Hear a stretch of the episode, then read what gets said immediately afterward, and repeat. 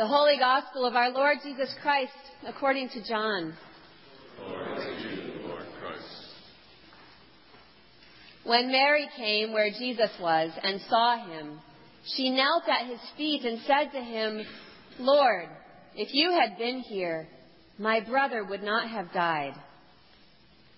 When Jesus saw her weeping, and the Jews who came with her also weeping, he was greatly disturbed in spirit and deeply moved. He said, Where have you laid him? They said to him, Lord, come and see. Jesus began to weep.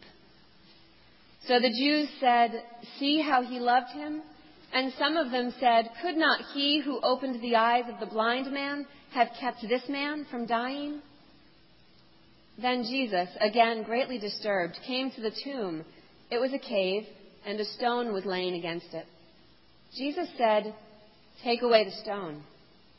Martha, the sister of the dead man, said to him, Lord, already there is a stench, because he has been dead four days. Jesus said to her, Did I not tell you that if you believed, you would see the glory of God?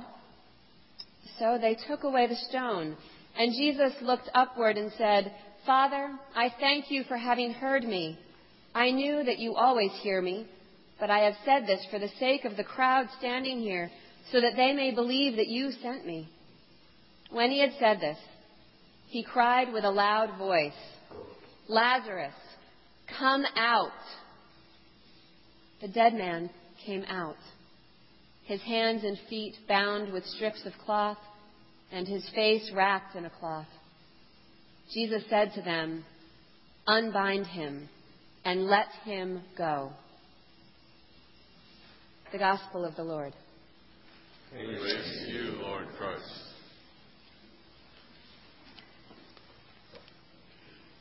In the name of the Holy Trinity, one God. Amen. I became an Episcopalian while in college. So, in my early years, I was nurtured in the Methodist Church in a small town in South Dakota. Very small town, very small church. We, uh, in our town, we had three denominations. There were the Methodists, the Missouri Synod Lutherans, and the Roman Catholics. And until my generation, there was no dating between these denominations. that gives you an idea of how different we saw each other. And God willing, it's not that way today. I do not recall ever having celebrated All Saints' Day in the church that I grew up in.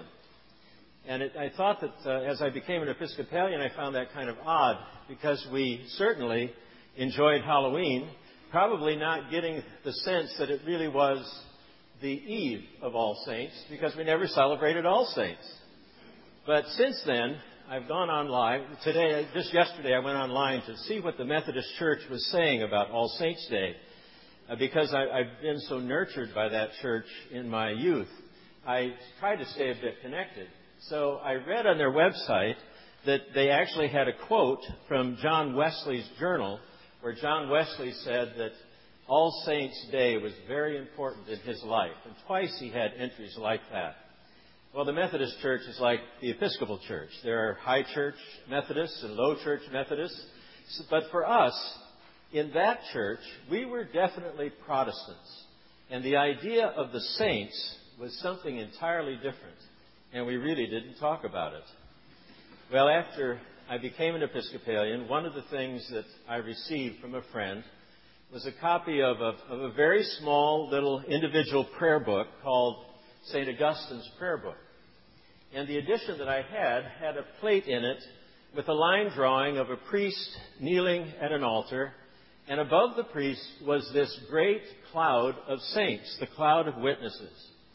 And when I saw that and thought about that, how different that was from my understanding of those who had gone on before us, it was entirely different. And there was a real sense of the presence of those people who had gone on to glory. And thinking about that, it, made me wonder could it be that we don't just worship with the people that we worship with on Sunday morning in church? Could it be that we are worshiping also with those who have gone on before us?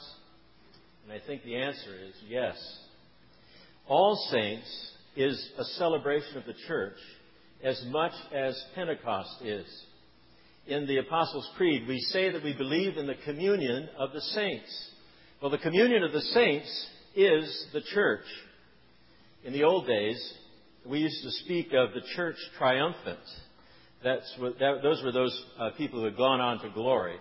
And the church militant, the people who still are striving for the gospel in this life.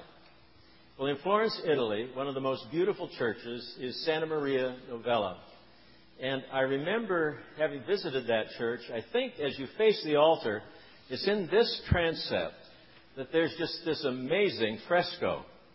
And the fresco is of the saints in glory, the church triumphant, and the church militant, those who are still on this earth and are striving for the gospel.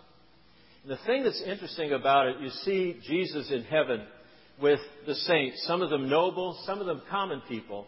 Then there's just a little strip of blue sky that separates all of them from all the others who are here on earth, the church militant. Well, I think we can be thankful that we don't use the terms church triumphant and church militant anymore. But I think we also perhaps have lost a bit of the sense of the importance of thinking about the saints and thinking about their example in our lives. This morning at 8 o'clock church, uh, as I was sitting in the presider's chair, I noticed that in preparation for Children's Chapel today, the, uh, the windows, the traditional windows, had the names of the saints that are in those windows beside them.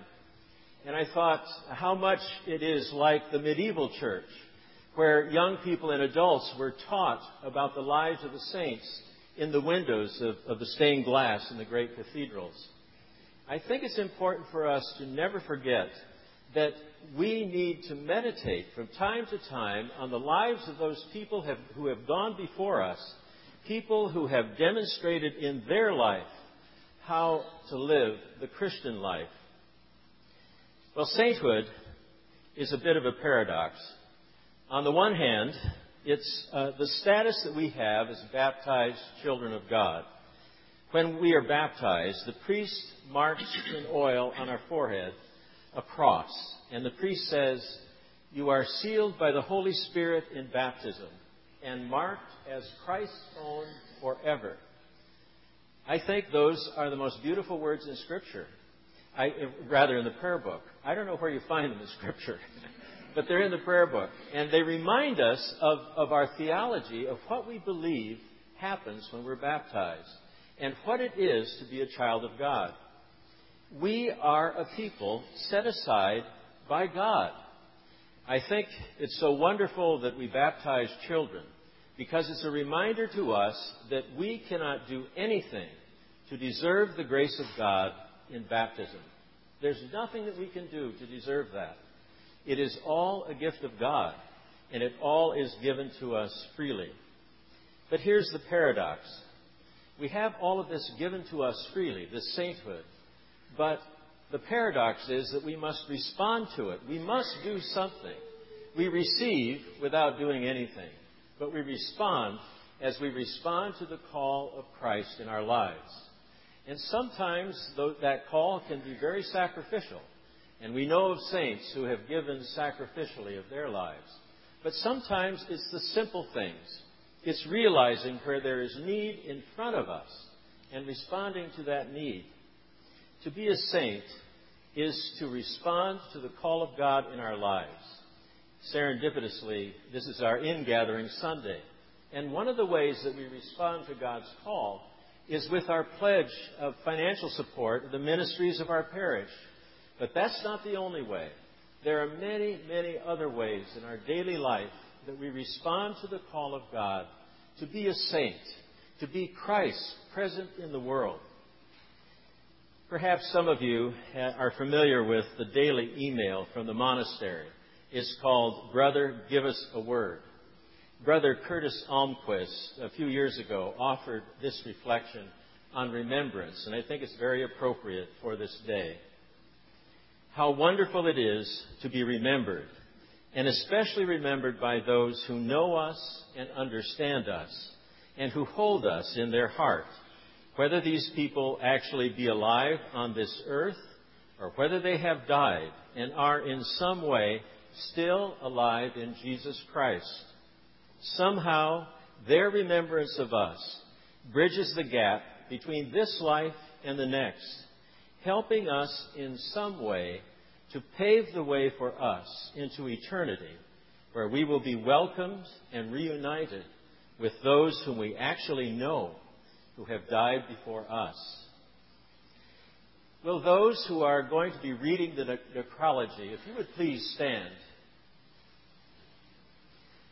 On this All Saints' Day, let us now hear the names of those who have gone before us in the faith, whom we remember this day, and let us give thanks for their lives, having been shared with us.